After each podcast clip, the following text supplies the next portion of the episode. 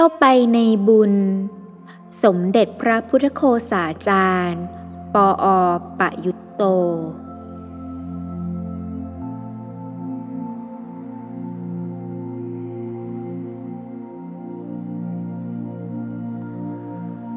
บุญมีความหมายแคบลงหรือเพี้ยนไป เช่น เมื่อเราพูดว่าไปทำบุญทำทาน โยมก็นึกว่าทำบุญคือ ถวายข้าวของแก่พระสงฆ์บุญก็เลยมักจะจำกัดอยู่แค่ทาน คือการให้ แล้วก็ต้องถวายแก่พระเท่านั้น จึงเรียกว่าบุญ ถ้าไปให้แก่ชาวบ้าน เช่น ให้แก่คนยากจน ตกทุกข์ยากไร้ เราเรียกว่าทาน ภาษาไทยตอนหลังนี้จึงเหมือนกับแยกกัน ระหว่างทำบุญกับให้ทาน ทำบุญคือถวายแก่พระ ให้ทานคือให้แก่คาฤหัสถ์ชาวบ้าน โดยเฉพาะคนตกทุกข์ได้ยาก เมื่อเพี้ยนไปอย่างนี้นานๆ คงต้องมาทบทวนกันดู เพราะความหมายที่เพี้ยนไปนี้ กลายเป็นความหมายในภาษาไทยที่บางทียอมรับกันไป จนคิดว่าถูกต้อง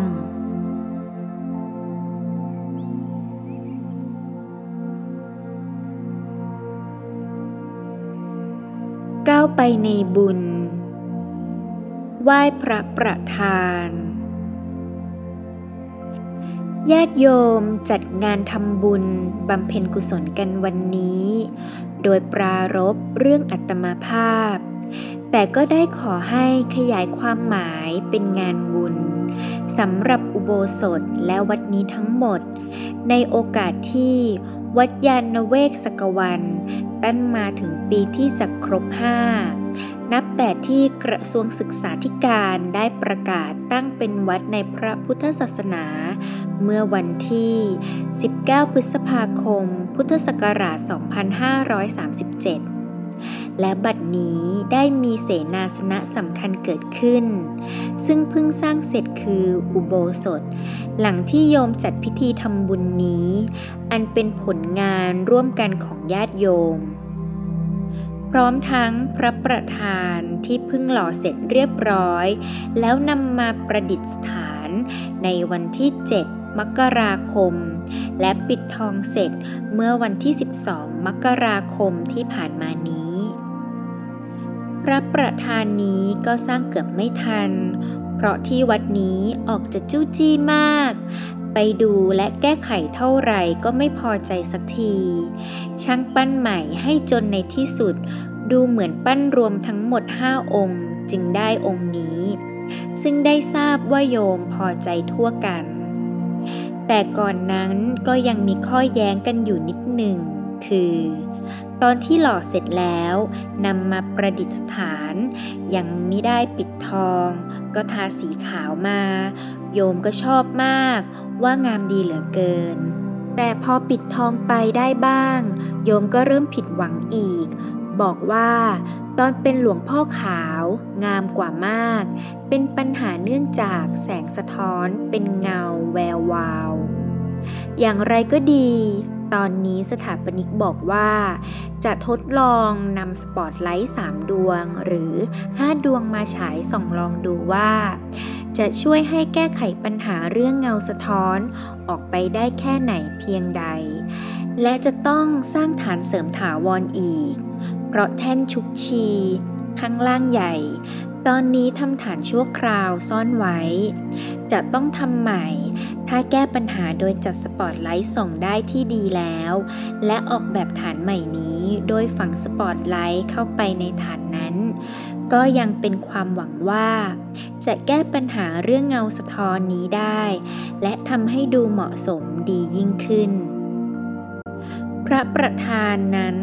ข้อสำคัญอยู่ที่เป็นเครื่องสืบพระพุทธคุณคือ พระปัญญาคุณ พระวิสุทธิคุณ และที่เราย้ำกันมากก็คือ พระมหากรุณาคุณ เวลามาที่พระประธาน ได้กราบไหว้นมัสการ ก็ทำให้จิตใจของเราเบิกบานผ่องใส มีความสุข เราอาจมีจิตใจว้าวุ่น เดือดร้อนขุ่นมัวมาจากบ้าน หรือจากที่อื่นๆภายนอก พอเข้ามาที่วัดแล้ว เห็นพระประธาน จิตใจของเราสบาย นั่นก็คือ พุทธคุณเกิดผลแก่จิตใจของเรา คือเมตตาเกิดมีผลทำให้จิตใจของเราสบาย มีความสุข มีปีติ คือความอิ่มใจ และมีความสงบ พูดโดยทั่วไป ระพุทธรูปนั้น เราสร้างให้มีลักษณะสงบ ยิ้มด้วยเมตตา และมีลักษณะหลุดพ้น เป็นอิสระไม่ยึดติดในโลกคือ ท่านพ้นอยู่เหนือโลก แต่เป็นที่พึ่งแก่เรา ถ้าพระพุทธรูปสื่อพุทธคุณอย่างนี้ได้ ก็จะเกิดผลต่อจิตใจของผู้นมัสการทำให้เกิดบุญกุศล อย่างน้อยก็เกิด ปะสะทะ ซึ่งเป็นบุญข้อแรกที่จะมีขึ้นในจิตใจของพุทธศาสนิกชน ในเวลาสัมผัสพระศาสนา เริ่มแต่ได้พบเห็นพระสงฆ์ตามหลักที่ว่าสมนันนันจะทัศนัง การเห็นสมณะเป็นอุดมมงคล เมื่อเห็นสมณะก็ทำให้จิตใจผ่องใส นี่เป็นจุดสำคัญที่บุญกุศลตั้งต้นได้ เพราะถ้าจิตใจไม่ผ่องใส คือขุ่นมัว เศร้าหมอง บุญก็เกิดยาก และความผ่องใสของจิตใจก็เป็นบุญอยู่แล้วในตัว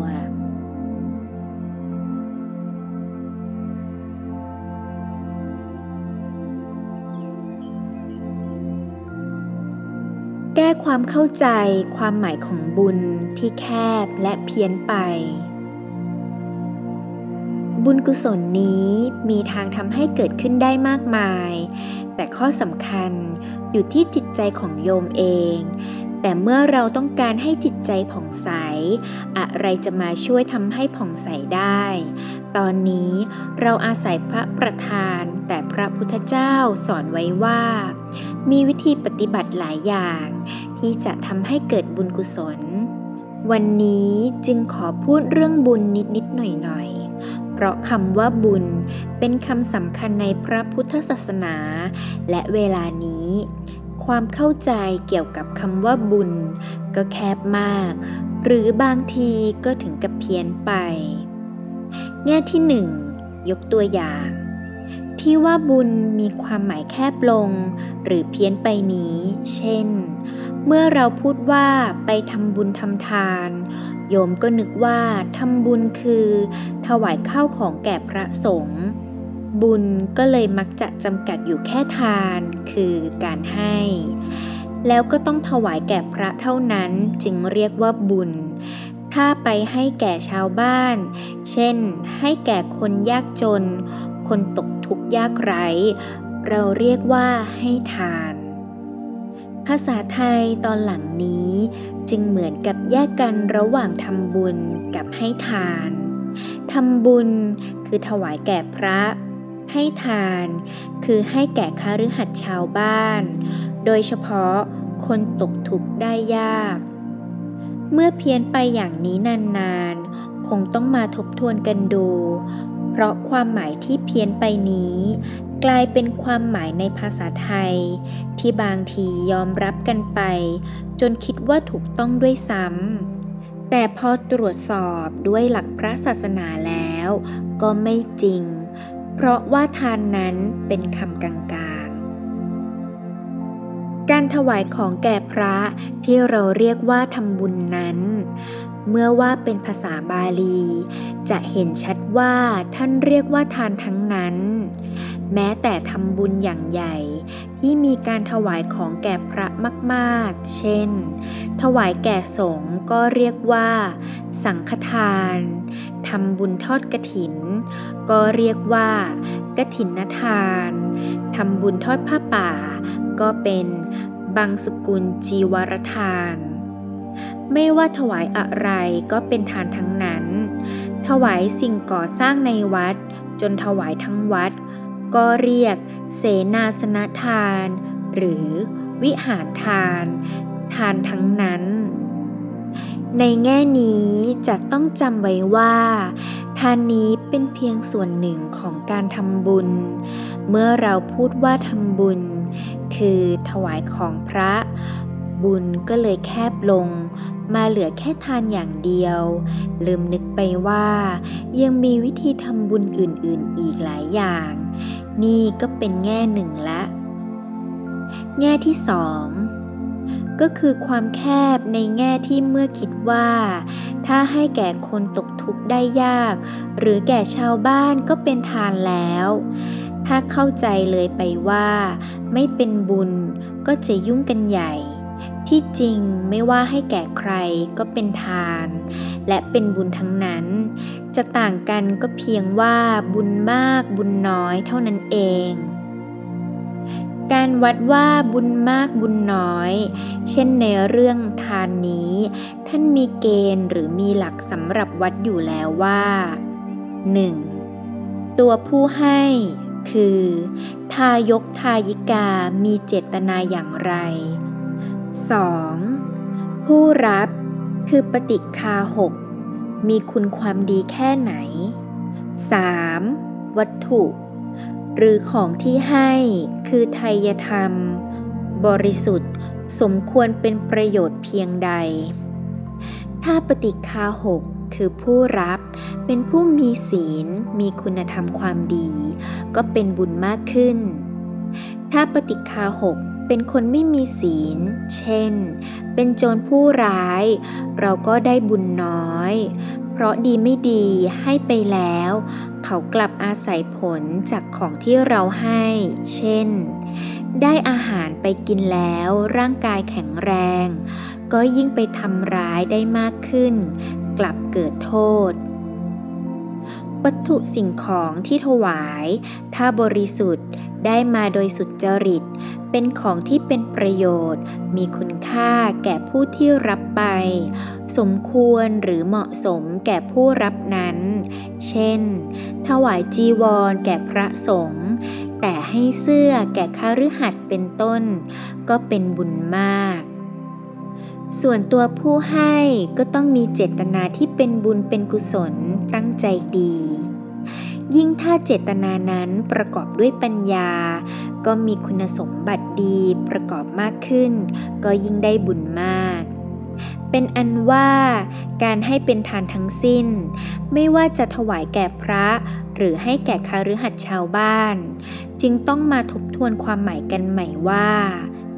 1. ได้บุญไม่ใช่เฉพาะถวายแก่พระ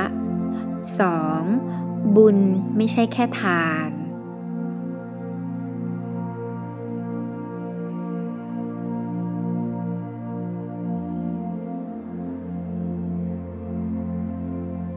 ให้ทานอย่างไรจึงจะได้ทำบุญอย่างสมบูรณ์ ทีนี้ก็มาดูว่าบุญนั้นแค่ไหน การทำบุญท่านเรียกว่า บุญกิริยา หรือเรียกยาวว่า บุญกิริยาวัตถุ คือเรื่องของการทำบุญญาติโยมที่คุ้นวัดจะนึกออกว่า บุญกิริยาวัตถุมีสามอย่างคือ 1. ทาน การให้เผื่อแผ่แบ่งปัน 2. ศีล การประพฤติสุจริตมีความสัมพันธ์ดีงามไม่เบียดเบียนกัน 3. ภาวนา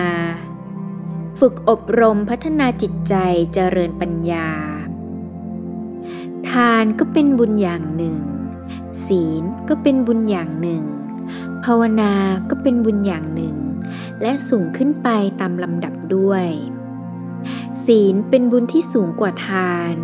ภาวนาเป็นบุญที่สูงกว่าศีล แต่เราสามารถทำไปพร้อมกันทั้งสามอย่าง เหตุใดจึงเรียกการถวายของแก่พระที่วัดว่าเป็นการทำบุญ แต่ให้แก่ชาวบ้านเรียกว่าเป็นทานเฉยๆ เรื่องนี้อาจเกิดจากการที่ว่า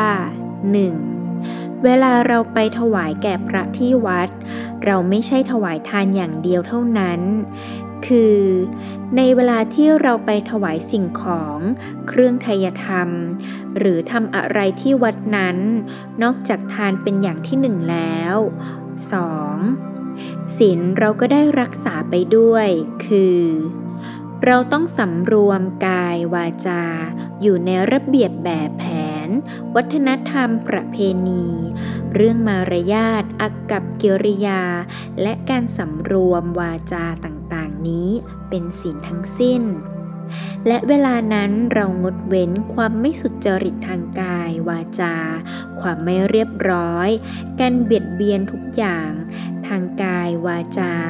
เราละเว้นหมด เราอยู่ในกายวาจาที่ดีงาม ที่ประณีต ที่สำรวม ที่ควบคุม นี่คือเป็นศีล 3. ในด้านจิตใจ จะด้วยบรรยากาศของการทำบุญก็ตาม หรือด้วยจิตใจที่เรามีความเลื่อมใส ตั้งใจไปด้วยศรัทธาก็ตาม จิตใจของเราก็ดีงามด้วย เช่น มีความสงบ มีความสดชื่น เบิกบานผ่องใส มีความอิ่มใจ ตอนนี้เราก็ได้ภาวนาไปด้วย ยิ่งถ้าพระได้อธิบายให้เข้าใจในเรื่องการทำทานนั้นว่า ทำเพื่ออะไร มีประโยชน์อย่างไร สัมพันธ์กับบุญหรือการปฏิบัติธรรมอื่น ๆ อย่างไร เรามองเห็นคุณค่าประโยชน์นั้น และมีความรู้ความเข้าใจธรรม เข้าใจเหตุผลต่างๆมากขึ้น เราก็ได้ปัญญาด้วย ด้วยเหตุที่ว่ามานี้ ก็จึงกลายเป็นว่า เมื่อเราไปที่วัดนั้น แม้จะไปถวายทานอย่างเดียว แต่เราได้หมดทุกอย่าง ทานเราก็ทำศีลเราก็พลอยรักษา ภาวนาเราก็ได้ ทั้งภาวนาด้านจิตใจ และภาวนาด้านปัญญา เพราะฉะนั้นเมื่อเราไปที่วัด ถ้าเราปฏิบัติถูกต้อง เราจึงไม่ได้ถวายทานอย่างเดียว แต่เราได้มาครบ ตอนแรกเราตั้งใจไปถวายทานอย่างเดียว แต่เมื่อไปแล้วเราได้มาครบทั้งสาม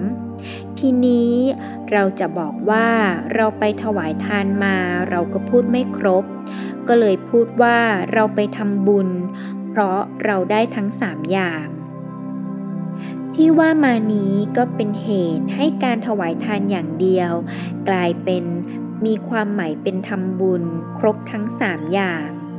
เมื่อโยมเข้าใจอย่างนี้แล้ว ต่อไปเวลาไปถวายทานที่วัด ก็ต้องทำให้ได้บุญครบทั้งสามอย่าง คือ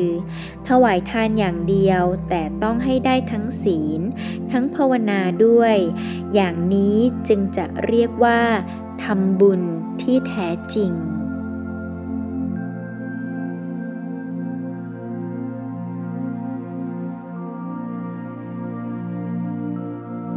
ไปทำบุญอย่างเดียว แต่ได้กลับมาสามอย่าง คราวนี้เราก็มาตรวจสอบตัวเองว่า ทานของเราได้ผลสมบูรณ์ไหม เริ่มตั้งแต่ด้านจิตใจว่า เจตนาของเราดีไหม เจตนานั้นท่านยังแยกออกไปอีกเป็นสามคือ 1. บุพเจตนา เจตนาก่อนให้ คือตั้งแต่ตอนแรก เริ่มต้นก็ตั้งใจดี มีความเลื่อมใส จิตใจเบิกบาน และตั้งใจจริง แข็งแรงมีศรัทธามากต่อไป 2. มุจนะเจตนา ขณะถวายก็จริงใจจริงจัง ตั้งใจทำด้วยความเบิกบานผ่องใส มีปัญญารู้เข้าใจ 3. อปะราปะระเจตนา ถวายไปแล้วหลังจากนั้น ระลึกขึ้นเมื่อไหร่ จิตใจก็เอิบอิ่มผ่องใสว่า ที่เราทำไปนี้ดีแล้ว ทานนั้นเกิดผลเป็นประโยชน์ เช่น ได้ถวายบำรุงพระศาสนา พระสงฆ์จะได้มีกำลัง แล้วท่านก็จะได้ปฏิบัติศาสนกิจ ช่วยให้พระศาสนาเจริญงอกงามมั่นคง เป็นปัจจัยให้สังคมของเราอยู่ร่มเย็นเป็นสุข นึกขึ้นมาเมื่อไหร่ ก็เอิบอิ่มปลื้มใจ ท่านใช้คำว่า อนุสรด้วยสงมนัต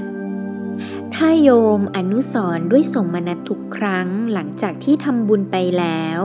โยมก็ได้บุญทุกครั้งที่อนุสรนั่นแหละ คือระลึกขึ้นมาคราวใดก็ได้บุญเพิ่มคราวนั้น นี่คือเจตนาสามการ ซึ่งเป็นเรื่องสำหรับทายก ส่วนปฏิคาหกคือผู้รับ ถ้าเป็นผู้มีศีลมีคุณธรรมต่างๆมาก ก็ถือว่าเป็นบุญเป็นกุศลมาก เพราะจะได้เกิดประโยชน์มาก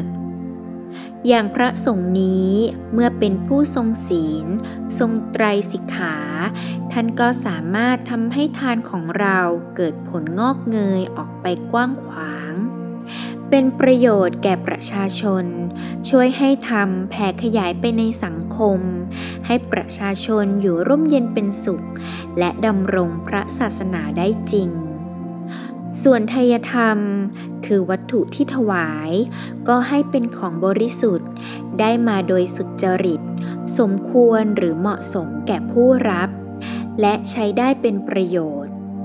นี่เป็นองค์ประกอบต่าง ที่จะใช้พิจารณาตรวจสอบ และต้องพยายามอย่างที่พูดไปแล้วว่า แม้ว่าเราจะไปทำทานอย่างเดียว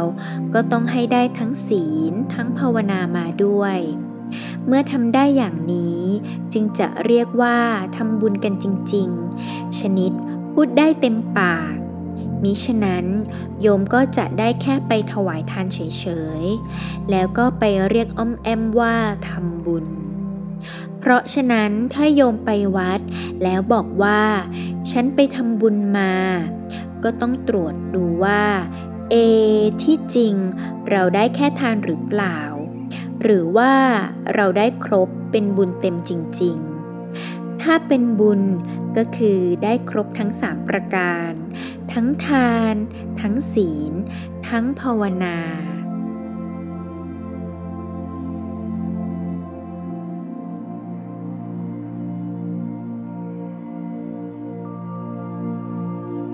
ถ้าจะทำบุญ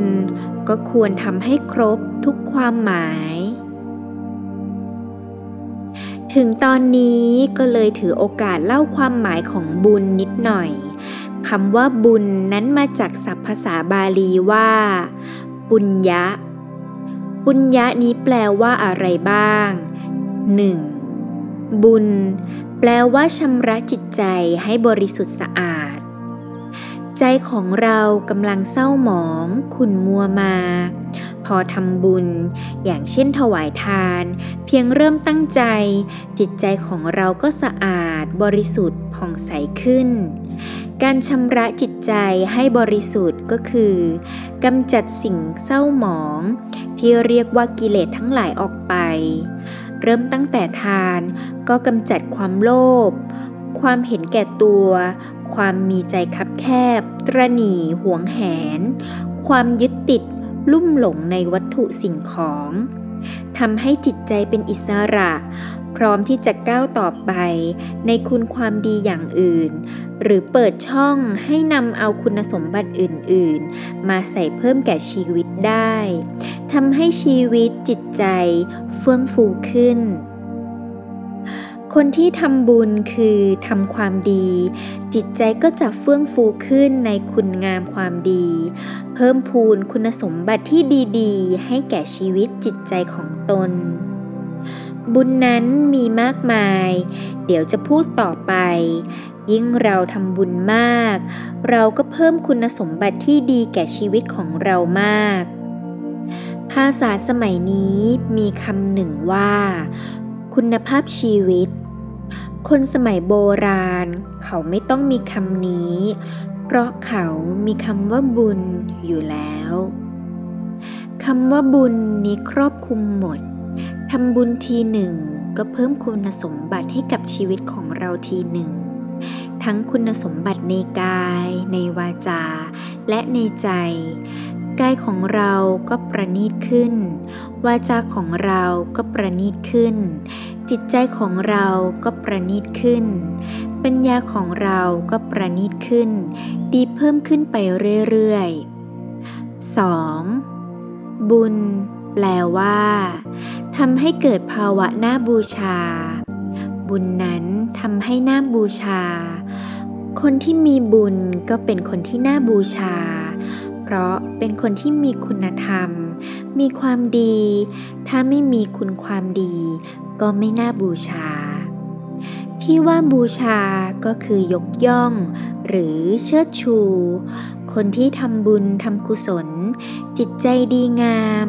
มีคุณธรรมมาก ก็เป็นคนที่น่าเชิดชู น่ายกย่อง แล้วก็ทำให้เกิดผลที่น่าเชิดชูบูชาด้วยไปไปมามาเดี๋ยวจะพูดความหมายของบุญมากไป ขอพูดเพียงเป็นตัวอย่างให้เห็นว่า ที่จริงศัพท์เหล่านี้มีความหมายมากหลายประการ ความหมายอีกอย่างหนึ่ง ที่พระพุทธเจ้าตรัสไว้คือ บุญนั้นเป็นชื่อของความสุข พอทำบุญแล้วจิตใจก็สุข เอิบอิ่ม เป็นความสุขที่ประณีตลึกซึ้งการทำบุญเป็นความสุขที่มีผลระยะยาว ไม่เหมือนอาหารที่รับประทาน หรือสิ่งภายนอกที่บำรุงบำเรอกาย อผ่านไปแล้วก็หมดก็หาย ความสุขก็สิ้นไป บางทีพอนึกใหม่ กลายเป็นทุกข์ เพราะมันไม่มีเสียแล้ว มันขาดไป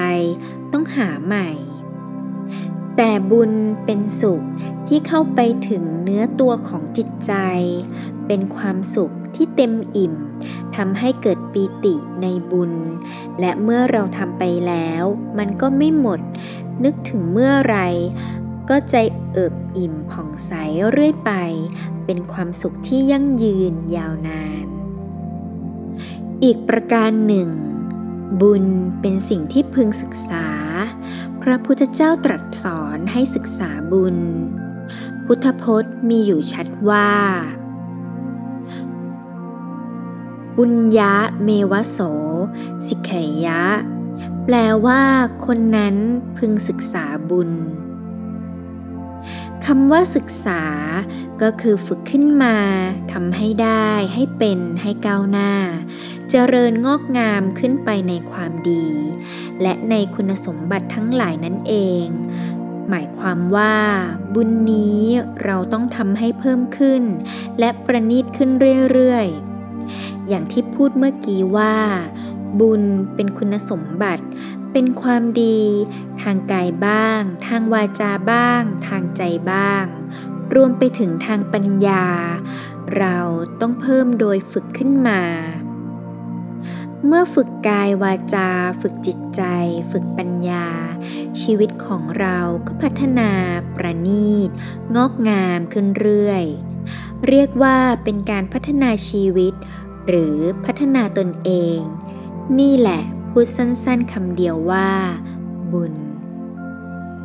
เพราะฉะนั้นบุญนี้อย่าไปยุติหรือหยุดอยู่ เราต้องศึกษาบุญ มีบุญอะไร มีคุณสมบัติความดีอะไรที่ควรจะทำเพิ่ม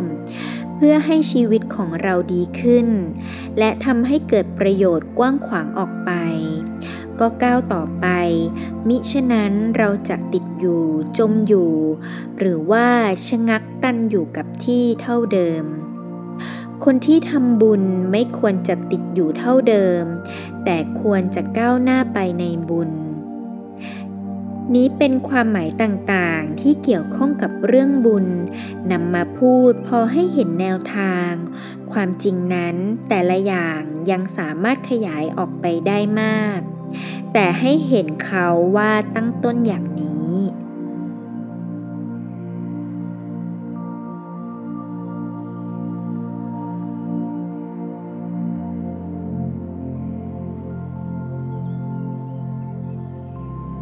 หนทางที่จะทำบุญมีอยู่มากมาย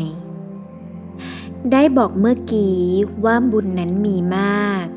การทำบุญไม่ใช่เฉพาะทานเท่านั้น พระพุทธเจ้าตรัสไว้โดยสรุปอย่างสั้นที่สุด ว่ามีสามคือ บุญกิริยาวัตถุสามได้แก่ 1. ททาน 2. ศีล 3. ภาวนา อย่างที่พูดไว้ตอนต้นแล้ว ทีนี้ต่อมาพระอัฏฐกถาจารย์ คงอยากให้ญาติโยมเห็นตัวอย่างมาก ๆ ท่านจึงขยายความให้กว้างออกไปอีก เพื่อเห็นช่องทางในการทำบุญเพิ่มขึ้น ท่านจึงเพิ่มเข้าไปอีก 7 ข้อ รวมเป็นบุญกิริยาวัตถุสิบซึ่งขอนำเอามาทบทวนกับญาติโยม ในฐานะที่เป็นผู้ทำบุญอยู่เสมอ ต่อจากบุญสามคือ ทาน ศีล ภาวนา 1. อัปปจายนามัยทำบุญด้วยการให้ความเคารพ มีความอ่อนโยน สุภาพ อ่อนน้อม ให้เกียรติแก่กัน เคารพ ยกย่อง ท่านผู้มีความเป็นผู้ใหญ่ ผู้สูงด้วยคุณธรรมความดีเป็นต้น หรือที่นิยมกันในสังคมของเรา เคารพกันโดยวัยวุฒิ ชาติวุฒิ และคุณวุฒิ แต่ในทางพระศาสนาถือว่า คุณวุฒิสำคัญที่สุด อัปปะจายานามัยนี้ ก็เป็นบุญอย่างหนึ่ง เพราะเป็นการโน้มใจไปในทางที่จะฝึกตน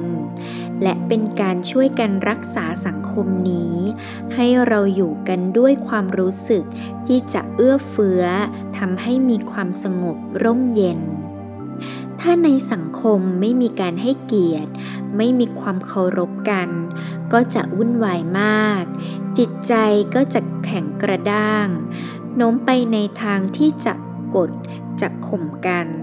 คอยจะก้าวร้าวกระทบกระทั่งกันเรื่อย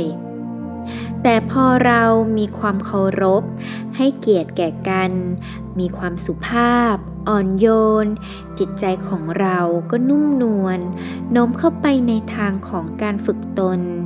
การเป็นอยู่ร่วมกันก็ดี บรรยากาศก็ดี งดงาม เป็นสุข บุญก็เกิดขึ้น 5. วัยยาวัจจะไมย ทำบุญด้วยการช่วยเหลือ รับใช้ บริการคนไม่มีเงิน ก็ไม่ใช่ว่าทำบุญไม่ได้ วัยยาวัจจะไมกุศลนี้ทำได้ทุกคน อย่างสมัยก่อนนี้ก็นิยมมาลงแรงช่วยกันในเวลามีงานส่วนรวม โดยเฉพาะสังคมไทยสมัยก่อน มีศูนย์กลางอยู่ที่วัด เวลามีงานวัด ชาวบ้านก็มาลงแรงช่วยเหลือรับใช้ทำอะไรต่ออะไร คนละอย่างสองอย่าง ให้กิจกรรมส่วนรวมที่วัดนั้นสำเร็จด้วยดี วันนี้ก็เป็นตัวอย่าง หลายท่านมาทำบุญด้วยวัยยาวัจไมกุศล ชนิดพรรณนาได้ไม่มีที่สิ้นสุดคือมาช่วยเหลือรับใช้บริการบำเพ็ญประโยชน์ ไม่ว่าจะเป็นตำรวจ ทหารเรือ ทหารทั้งหลาย หรือว่าเด็กๆ นักเรียน ตลอดจนญาติโยม ก็มาทำกันทั้งนั้น ย้อนหลังไปก่อนวันนี้ก็มาช่วยกันปลูกต้นไม้ มาทำความสะอาด มาทำถนนตลอดจนมาช่วยถ่ายรูปเก็บไว้ ทั้งหมดนี้ก็เป็นวัยยาวัจไมยกุศล พูดสั้นๆว่ามาช่วยกัน คือเจตนาที่จะมาบำเพ็ญประโยชน์ ช่วยเหลือ รับใช้ บริการทำกิจส่วนรวมให้สำเร็จเป็นบุญอีกแบบหนึ่ง 6. ปฏิทานามัยทำบุญด้วยการให้ส่วนบุญ หมายความว่าให้ผู้อื่นมีส่วนร่วมในบุญ หรือในการทำบุญด้วย เวลาเราทำความดีอะไรสักอย่าง ก็ไม่หวงแหนไว้ เราเปิดโอกาสให้คนอื่นได้มีส่วนร่วมบุญ ด้วยการทำความดีด้วยกัน ทั้งผู้มาร่วมและผู้ให้โอกาส ก็ได้บุญเพิ่มทั้งสองฝ่ายคนที่ให้เขาร่วม ตัวเองบุญก็ไม่ได้ลดลง เดี๋ยวจะนึกว่าคนอื่นมาแย่งบุญ เปล่า กลับยิ่งได้มากขึ้น เพราะฉะนั้นพระพุทธเจ้าจึงตรัสว่า คนที่ทำบุญด้วยตน กับคนที่ทำบุญด้วยตน แล้วยังชวนคนอื่นมาทำด้วยนั้น คนหลังได้บุญมากกว่าเมื่อให้ส่วนรวมแก่ผู้อื่นมาทำความดีด้วยกัน บุญกุศลก็ยิ่งเพิ่มมาก 7. ปัตตานุโมทนาใหม่ทำบุญด้วยการอนุโมทนาส่วนบุญ คือพลอยชื่นชมยินดี หรือแสดงความยินดียอมรับ เห็นชอบในการทำความดี คือในการทำบุญของผู้อื่น เมื่อเขาทำบุญทำความดี เราก็พลอยชื่นใจอนุโมทนาด้วย อย่างสมัยก่อนนี้ เวลาญาติโยมไปทำบุญที่วัด ก็อาจจะเดินผ่านบ้านโน้นบ้านนี้ พอเดินผ่านบ้านนี้ เห็นคนรู้จักกัน ก็บอกว่า ฉันไปทำบุญมานะ แบ่งบุญให้ด้วย บ้านที่ได้ฟังก็บอกว่าขอโมทนาด้วยนะ นี่คือคติปัตตานุโมทนา การโมทนาบุญนี้เป็นการฝึกนิสัยจิตใจ ให้เราพอยินดีในการทำความดีของคนอื่น ไม่คึงเครียด ริษยาหรือหมั่นไส้ แต่ให้มีจิตใจเบิกบาน ด้วยการเห็นคนอื่นทำความดีเมื่อเราพลอยชื่นบานกับการทำความดีของคนอื่น อนุโมทนาด้วย เราก็ได้บุญด้วย นี่คือบุญที่เกิดจากการอนุโมทนา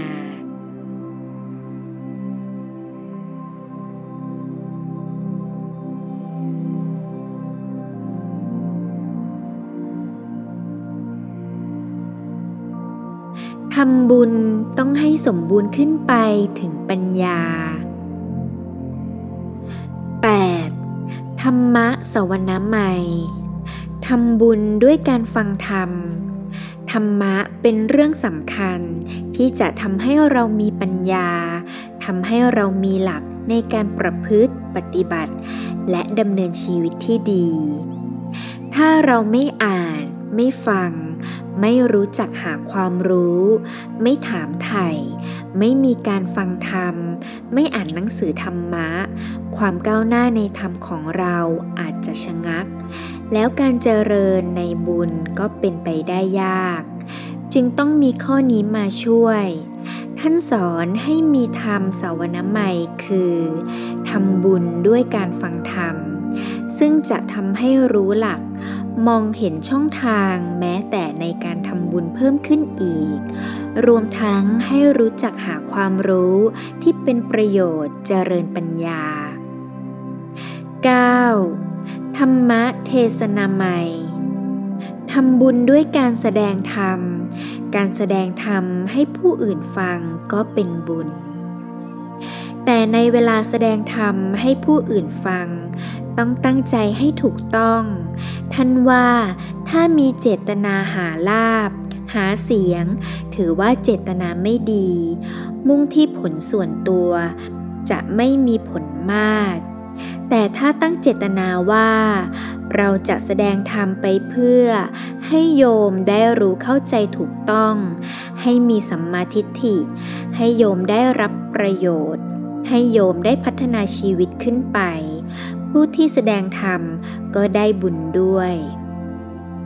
ถึงโยมก็เหมือนกัน ก็ทำบุญข้อธรรมเทศนาใหม่นี้ได้ โดยนำธรรมไปบอก ไปเผยแพร่ ไปสอนลูก สอนหลาน ให้รู้จักสิ่งที่ถูกต้องดีงาม ให้เขาเจริญในทาน ศีล ภาวนาด้วย เริ่มตั้งแต่ไปแนะนำในครอบครัวของตัวเองทำบุญกับลูกกับหลานก็ได้ ด้วยธรรมเทศนาใหม่นี้ ยิ่งถ้าเป็นเรื่องที่ยาก หรือเขาไม่เคยสนใจ เราก็ได้ฝึกตัวเอง หาทางที่จะสอนที่จะแนะนำอธิบายให้ได้ผลทำให้เขามีปัญญาทำให้เขาทำดี เป็นคนดีได้ เราเองก็ปลื้มใจ ได้พัฒนาก็ยิ่งได้บุญมาก 10. ทิฏฐุชุกรรม ทำบุญด้วยการทำความเห็นให้ตรง คือทำความคิดความเข้าใจให้ถูกต้อง ความเห็นถูกต้องนี้ต้องทำกันอยู่เสมอ ไม่ว่าจะทำอะไร ควรพิจารณา ตรวจสอบ กิจกรรมทุกอย่างว่า เราทำด้วยความรู้ เข้าใจถูกต้องหรือเปล่า เริ่มตั้งแต่เมื่อทำทาน ก็พิจารณาว่า เราทำด้วยความเข้าใจถูกต้องไหม เรื่องนี้เป็นไปได้มากว่า โยมหลายท่านอาจจะทำด้วยความเข้าใจผิดอยู่ก็ได้ ไม่ว่าอะไร เช่น อย่างรักษาศีล บางทีก็รักษาไปตามตัวบทพยัญชนะ หรือตามที่ยึดถือกันมา ไม่เข้าใจจริง เมื่อเราไปฟังธรรม เราก็มาปรับความเห็นของเราให้ถูกต้อง แล้วการทำบุญข้ออื่นๆ ก็จะพลอยถูกต้องไปด้วย เพราะฉะนั้น เรื่องทิฏฐุชุกกรรม หรือการทำความเห็นให้ตรงให้ถูกต้องนี้ จึงเป็นเรื่องสำคัญ ต้องพัฒนาอยู่เสมอ ไม่ว่าจะทำอะไร ต้องมีความเข้าใจที่ถูกต้องประกอบอยู่ ทั้งหมดนี้รวมเป็นสิบข้อ แต่ในสิบข้อนี้ที่เป็นหลักก็คือทาน ศีล ภาวนา ส่วนที่เติมมาเจ็ดข้อนั้น เป็นการขยายจากสามข้อต้น เพื่อให้เห็นความหมายและช่องทางที่จะทำบุญเพิ่มขึ้น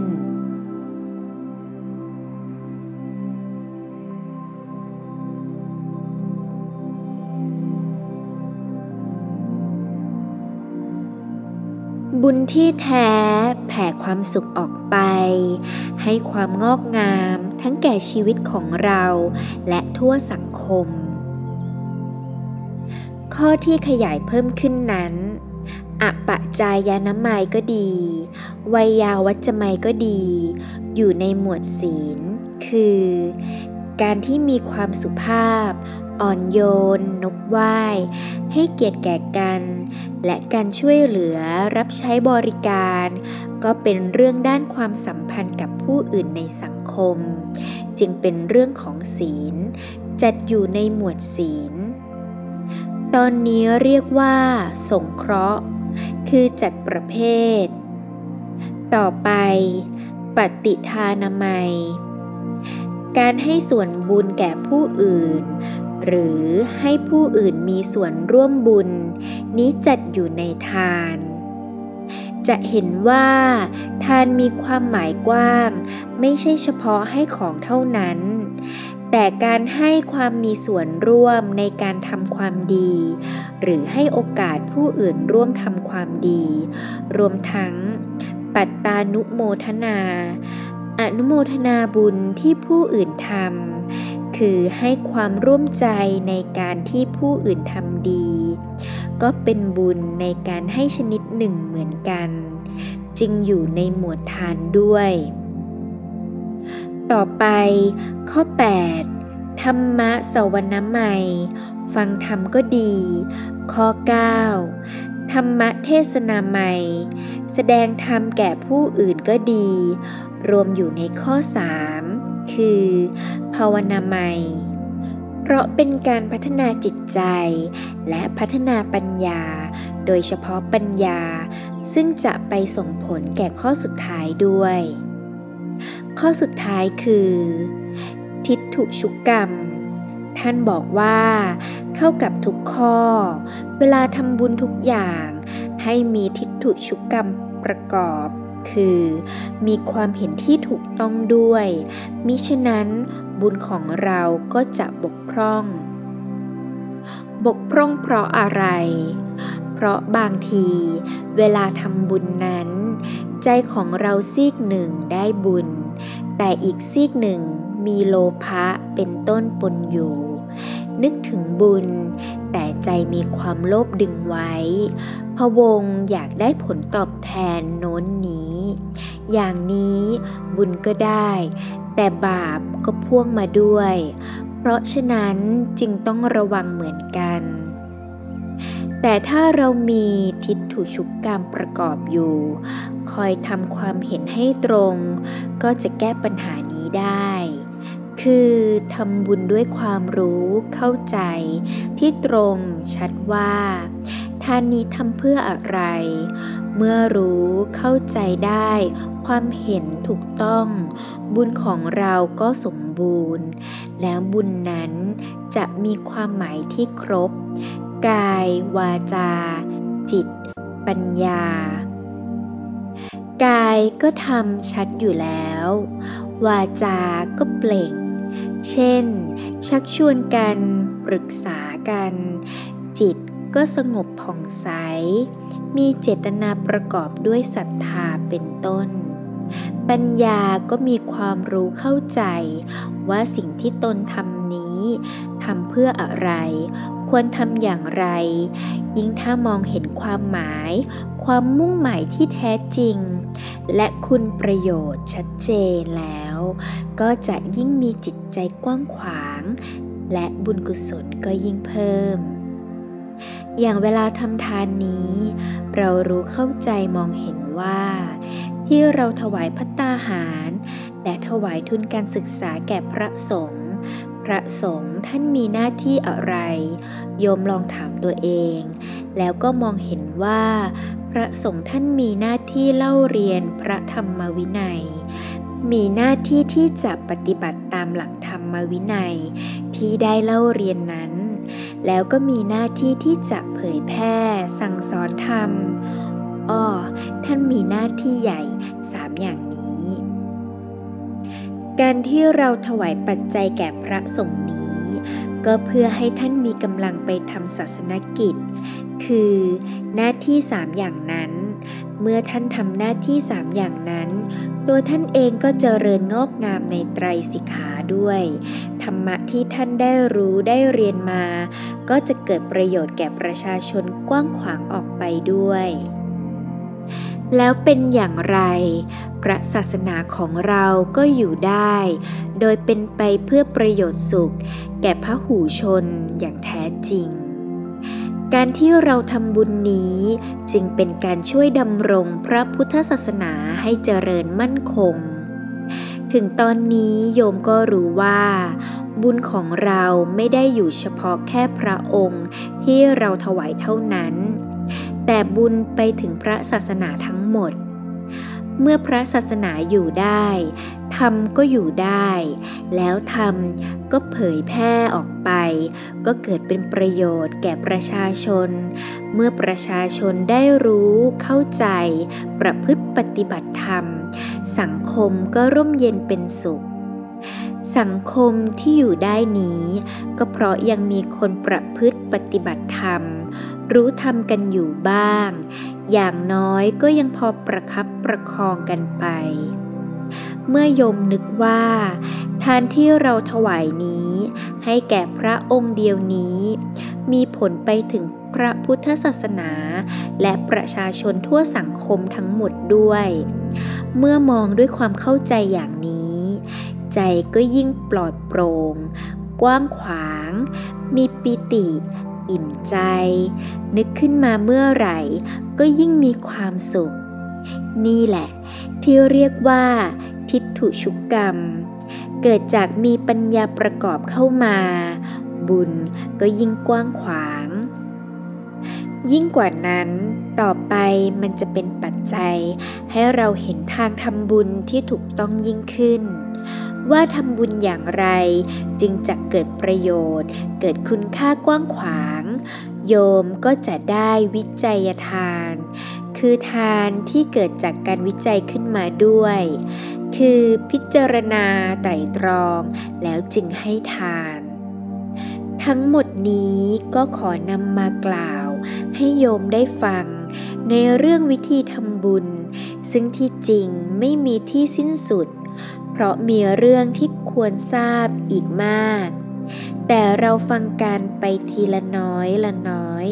ก็จะเห็นแนวทางปฏิบัติในการทำบุญมากขึ้นทุกทีทุกที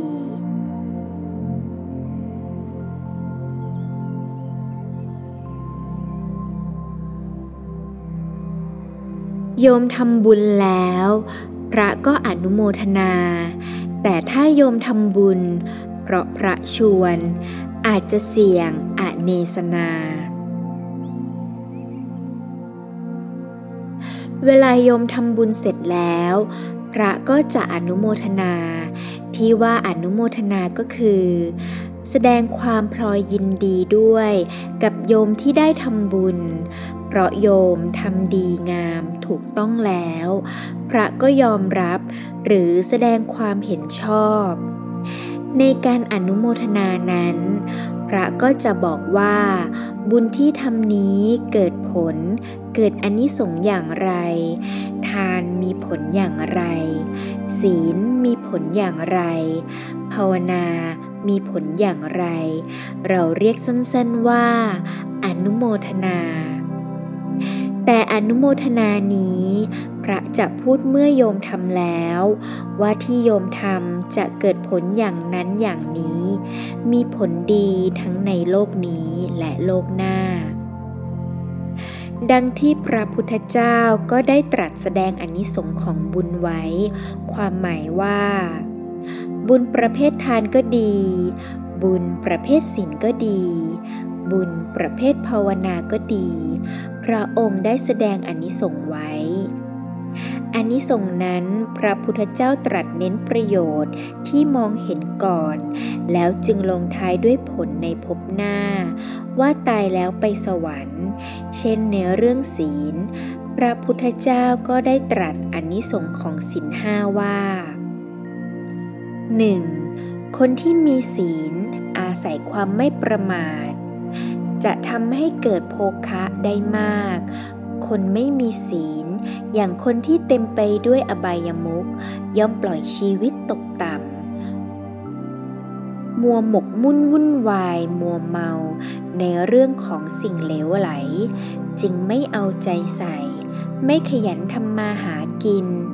เรียกว่าตกอยู่ในความประมาท ก็เสื่อมทรัพย์อับชีวิต คนที่มีศีลเว้นจากทุจริต เว้นจากอบายมุขและเรื่องชั่วช้าเสียหายแล้ว เมื่อมีความไม่ประมาท ก็ขยันหมั่นเพียรทำการงาน ใจอยู่กับการประกอบอาชีพ ก็ทำให้เกิดโภคะได้มาก 2. กิตติศัพท์ อันดีงามก็ระบือไป คนที่ประพฤติดี มีศีล มีความสุจริต คนก็นิยมชมชอบ ยิ่งในสังคมปัจจุบันนี้ ต้องถือเป็นสำคัญมากว่าทำอย่างไรจะหาคนที่มีศีล คือคนสุจริตมาบริหารบ้านเมือง ถ้าคนไหนมีศีล สุจริต มีความบริสุทธิ์ มีความซื่อสัตย์ก็ได้กิตติศัพท์ ดีไปด้านหนึ่ง แต่ไม่ได้หมายความว่าทั้งหมด อย่างน้อยด้านศีลก็ได้ กิตติศัพท์เป็นเครื่องประดับรองรับตัวเองขึ้นมา เป็นฐานที่สำคัญ 3. ความมีศีลทำให้มีความแกล้วกล้า ถ้าเรามีศีลเป็นคนประพฤติซื่อสัตย์สุจริตแล้ว จะเข้าสมาคมไหน ก็มีความแกล้วกล้า ไม่ครั้นคราม 4. เวลาตายก็มีสติ ไม่หลงตายต่อจากนั้น 5. ข้อสุดท้ายตายแล้วไปเกิดในสวรรค์อานิสงส์ห้าข้อของความมีศีลนี้ เป็นตัวอย่าง พระพุทธเจ้าทรงแสดงอานิสงส์แบบนี้ พระก็อาจจะเอามาเทศ หรือพูดขยายให้โยมฟังว่าทำบุญแล้วเกิดผลอะไร มีอานิสงส์อย่างไร เมื่อได้ฟังได้รู้เข้าใจผลดีของการประพฤติดีปฏิบัติชอบ ก็ทำให้โยมมีจิตใจชื่นบานผ่องใส บุญก็จะได้มากขึ้น เพราะเกิดความเข้าใจ มีปัญญาประกอบด้วย ยิ่งมั่นใจ และใจยิ่งเข้มแข็ง มีกำลัง สว่างใส แต่ถ้าพระไปพูดก่อน คือไปพูดให้โยมทำบุญ โดยชวนว่าโโยมทำโน่นทำนั่นที่นี่ แล้วจะได้ผลมากมายอย่างนี้อย่างนี้ ชักเข้าหาตัว ก็กลับตรงกันข้าม ที่ว่าตรงข้ามคือ ถ้าโยมทำบุญก่อน แล้วพระพูดถึงผลดีทีหลัง นี่เป็นอนุโมทนา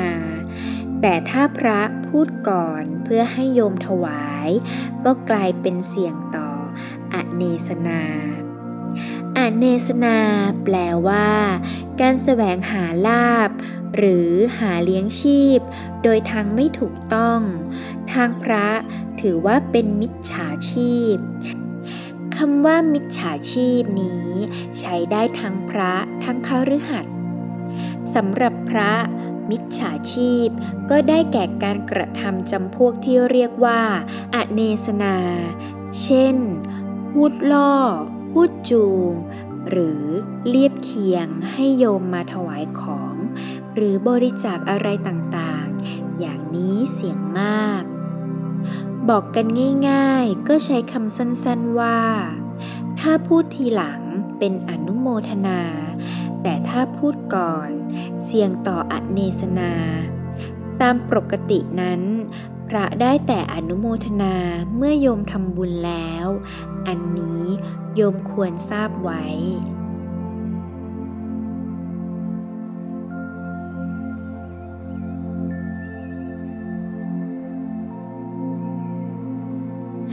ำบุญทำที่ไหนก็ได้ ไม่ว่าทำอะไร ถ้าทำเป็นก็ได้บุญ เวลาทำบุญ เราสามารถทำทั้งสามอย่างพร้อมกัน อย่างที่ว่าแล้ว ซึ่งก็ควรจะเป็นอย่างนั้น ไม่ใช่ว่าต้องทำเฉพาะทาน หรือเฉพาะศีล หรือเฉพาะภาวนา ควรทำทีเดียวพร้อมสามอย่างเลย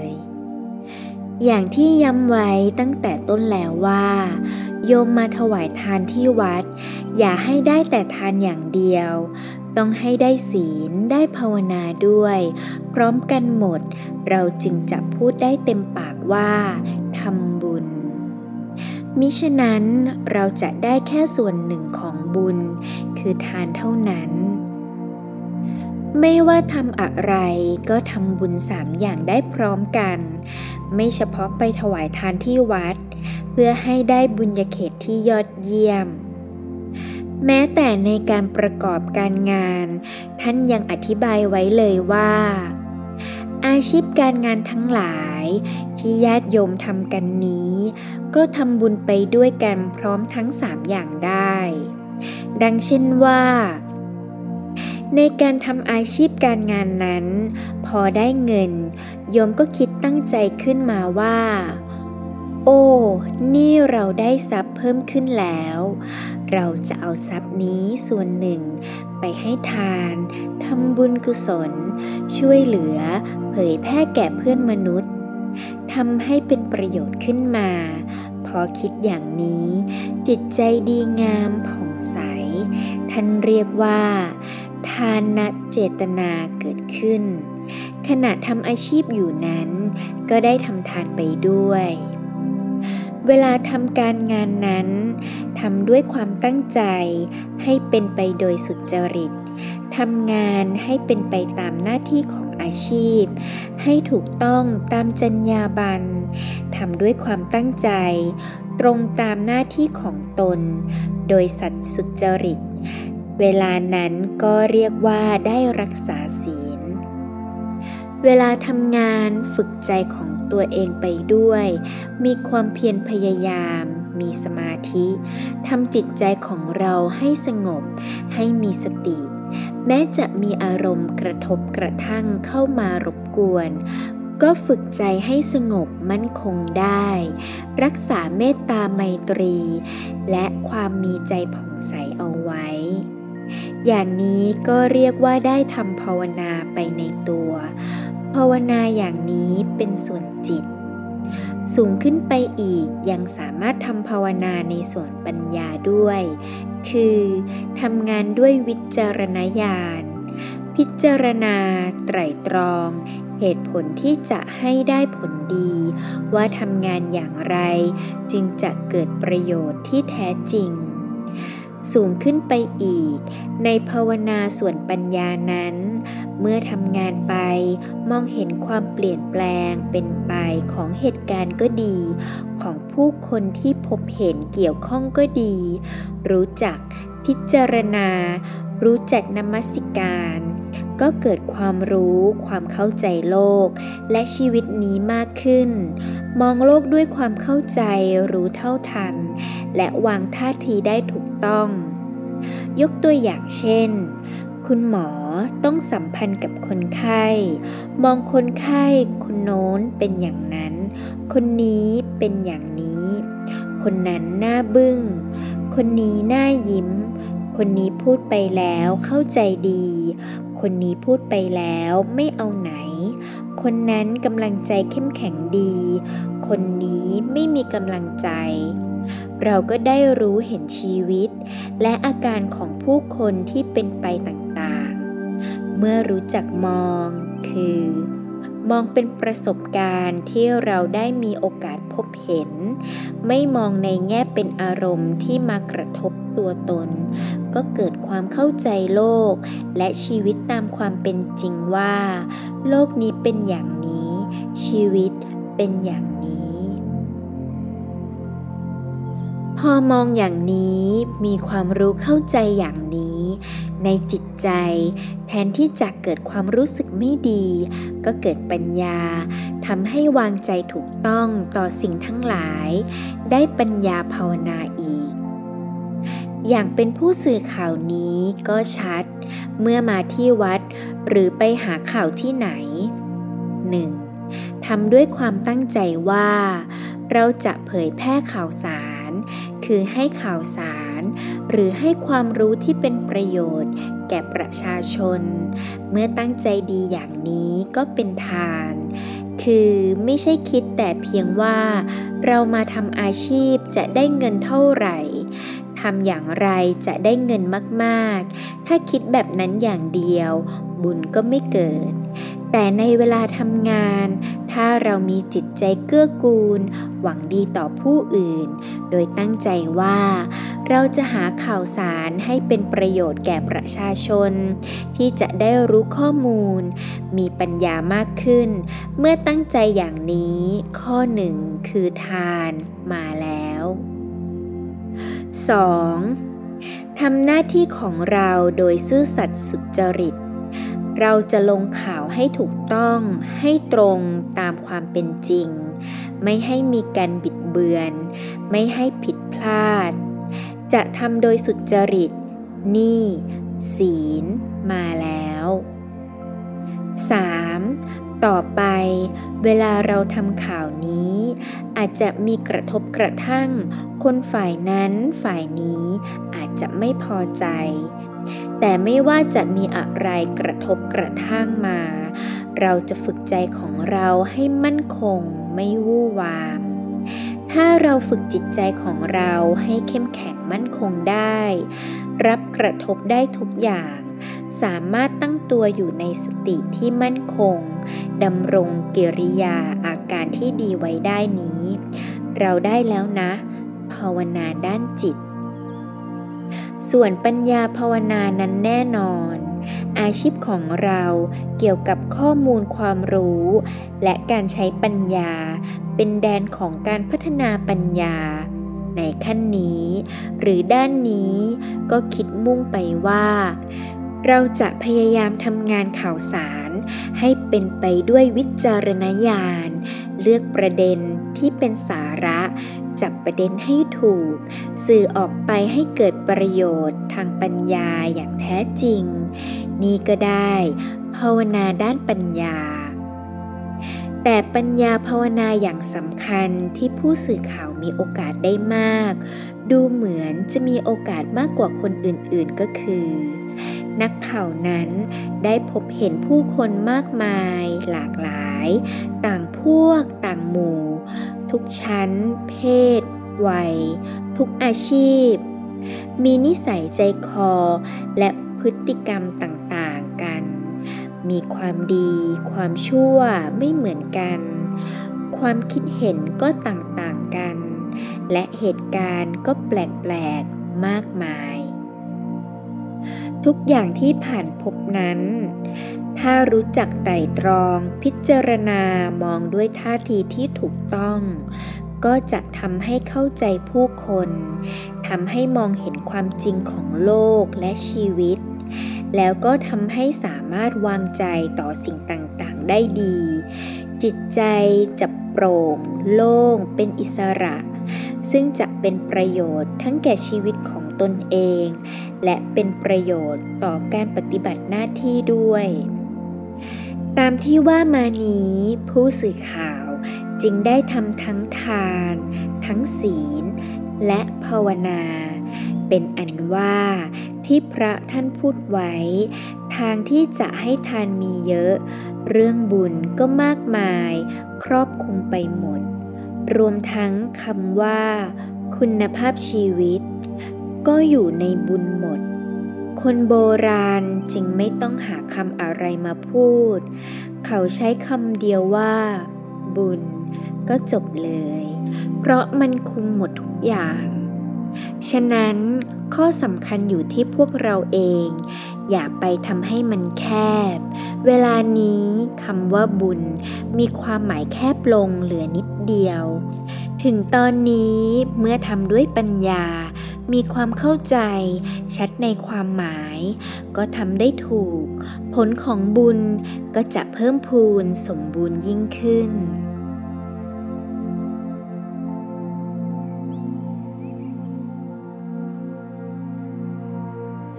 ศึกษาบุญไป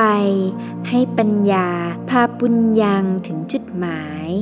กลายเป็นบุญอย่างสูงสุด พูดมายืดยาวแล้ว ควรจะจบได้ ขอย้ำข้อสุดท้ายที่ว่า ทิฏฐุชุกกรรม ควรให้มีประกอบกับการทำบุญทุกครั้ง เพราะมันเข้าได้ทุกข้อ เริ่มแต่ทำบุญข้อทาน เราก็มีทิฏฐุชุกกรรม เช่น ถามตัวเองว่า เรามีความเห็นถูกต้องไหมในการทำบุญ เราเข้าใจถูกต้องไหม อย่างน้อยรู้ว่าการทำทานมีความมุ่งหมายเพื่ออะไร พระพุทธเจ้าสอนให้เรารู้ว่า ถ้าเราจะถวายสังฆทาน คุณค่าประโยชน์จุดมุ่งหมายของมันอยู่ที่ไหน เมื่อพิจารณาอย่างนี้ 1. ใจของเราจะ กว้าง สว่าง สดใส และบุญก็ได้เพิ่มขึ้น 2. เราจะพัฒนาก้าวสูงขึ้นไป จะไม่จมติดอยู่แค่เท่าเดิม เป็นอันว่า ทิฏฐุชุกกรรมนี้เป็นเรื่องใหญ่เรื่องหนึ่ง วันนี้นำมาพูดเป็นเขาไว้ให้ญาติโยมทราบว่า ต้องพยายามให้ประกอบกับ การทำบุญทุกอย่าง ให้เป็นการกระทำที่มีความเข้าใจ รู้เห็นถูกต้อง แล้วก็ปรับทิฏฐิของเราอยู่เสมอ การที่จะปรับทิฏฐิได้ถูกต้องก็คือ ต้องเรียนรู้อยู่เสมอ ต้องฟังต้องอ่านทำอยู่เสมอ ขอพูดเพิ่มอีกนิดหนึ่งสั้นๆว่า บุญนี้ท่านยังแบ่งอีกว่า มีสองประเภท คือ โอปะทิกบุญกับ นิรูปะทิกบุญ หรืออโนปะทิกบุญ โอปะทิกบุญแปลว่า บุญที่ยังมีอุปธิ ยังก่อให้เกิดขัน หมายความว่า เป็นบุญของคนที่อยู่ในโลก ซึ่งจิตใจยังหวังผลอย่างนั้นอย่างนี้อยู่ ยังเป็นบุญที่ระคนด้วยกิเลส ท่านยอมให้สำหรับญาติโยม แต่ท่านเตือนไว้ อย่าลืมว่า เราจะต้องเดินหน้าต่อ เพื่อไปให้ถึงนิรูปทิกบุญ ซึ่งเป็นอโนปทิกบุญ นั่นคือบุญที่ไม่ประกอบด้วยอุปธิ อันเป็นบุญที่บริสุทธิ์ เกิดจากเจตนาที่ไม่มีกิเลส มีความผ่องใสทำด้วยจิตใจบริสุทธิ์จริง ๆ ตรงตามความมุ่งหมาย คือทำเพื่อความมุ่งหมายของบุญนั้นแท้ๆ ไม่มีโลภะ ไม่มีโทสะ ไม่มีโมหะเข้ามาครอบงำหรือแอบแฝง แต่การที่จะฝึกให้ไม่มีโมหะนี้ ต้องทำไปเรื่อยๆ อย่าหยุดก็แล้วกัน ขอให้เดินหน้าไป แล้วก็จะถึงบุญที่จะทำให้เราหมดอุปธินี้แน่นอน บุญตัวสำคัญก็คือปัญญา บุญคือบุญยะ แปลว่าชำระจิตใจให้บริสุทธิ์ แต่บุญจะชำระจิตใจได้จริง ก็ต้องมาถึงขั้นปัญญา จึงจะชำระด้วยวิปัสสนาให้สะอาดได้จริง ฉะนั้นบุญจึงรวมคำว่าปัญญาอยู่ด้วย และบุญขั้นสูงสุด ก็จึงมาถึงปัญญามาเป็นปัญญา ในที่สุด บุญญะกับปัญญาก็จึงมาบรรจบกัน ถ้าโยมทำอะไรแล้วได้ทั้งปุญญะ ได้ทั้งปัญญา พระพุทธศาสนาก็เดินหน้าในตัวโยม และโยมก็เดินหน้าในพระพุทธศาสนา เพราะฉะนั้นเมื่อทำบุญไป ก็อย่าให้ได้เฉพาะปุญญะ แต่ให้ได้ปัญญาด้วย ให้ปุญญะกับปัญญามาบรรจบกัน แล้วสุดท้าย ปัญญาก็จะมาเป็นตัวทำให้บุญของเรานี้ มีผลสมบูรณ์อย่างแท้จริง จนกระทั่งกลายเป็นบุญสูงสุดที่เป็นอโนปทิกบุญ วันนี้ก็เลยพูดมายืดยาวพอสมควรในเรื่องบุญ เพื่อให้เห็นตัวอย่างว่า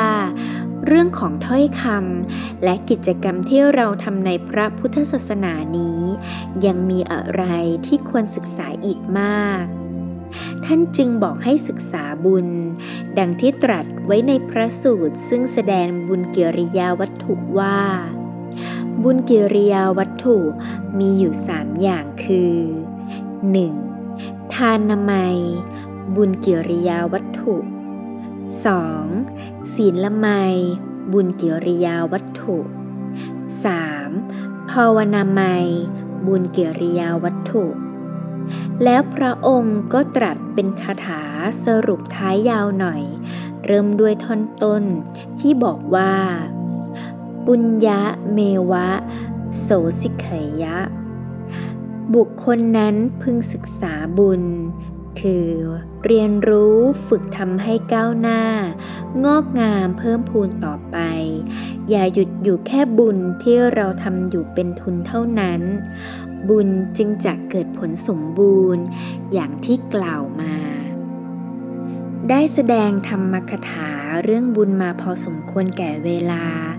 ขออนุโมทนาคุณโยมทุกท่านอีกครั้งหนึ่ง ในการที่ได้มาปรารบเหตุการณ์หนึ่ง แล้วมาร่วมกันทำบุญขึ้น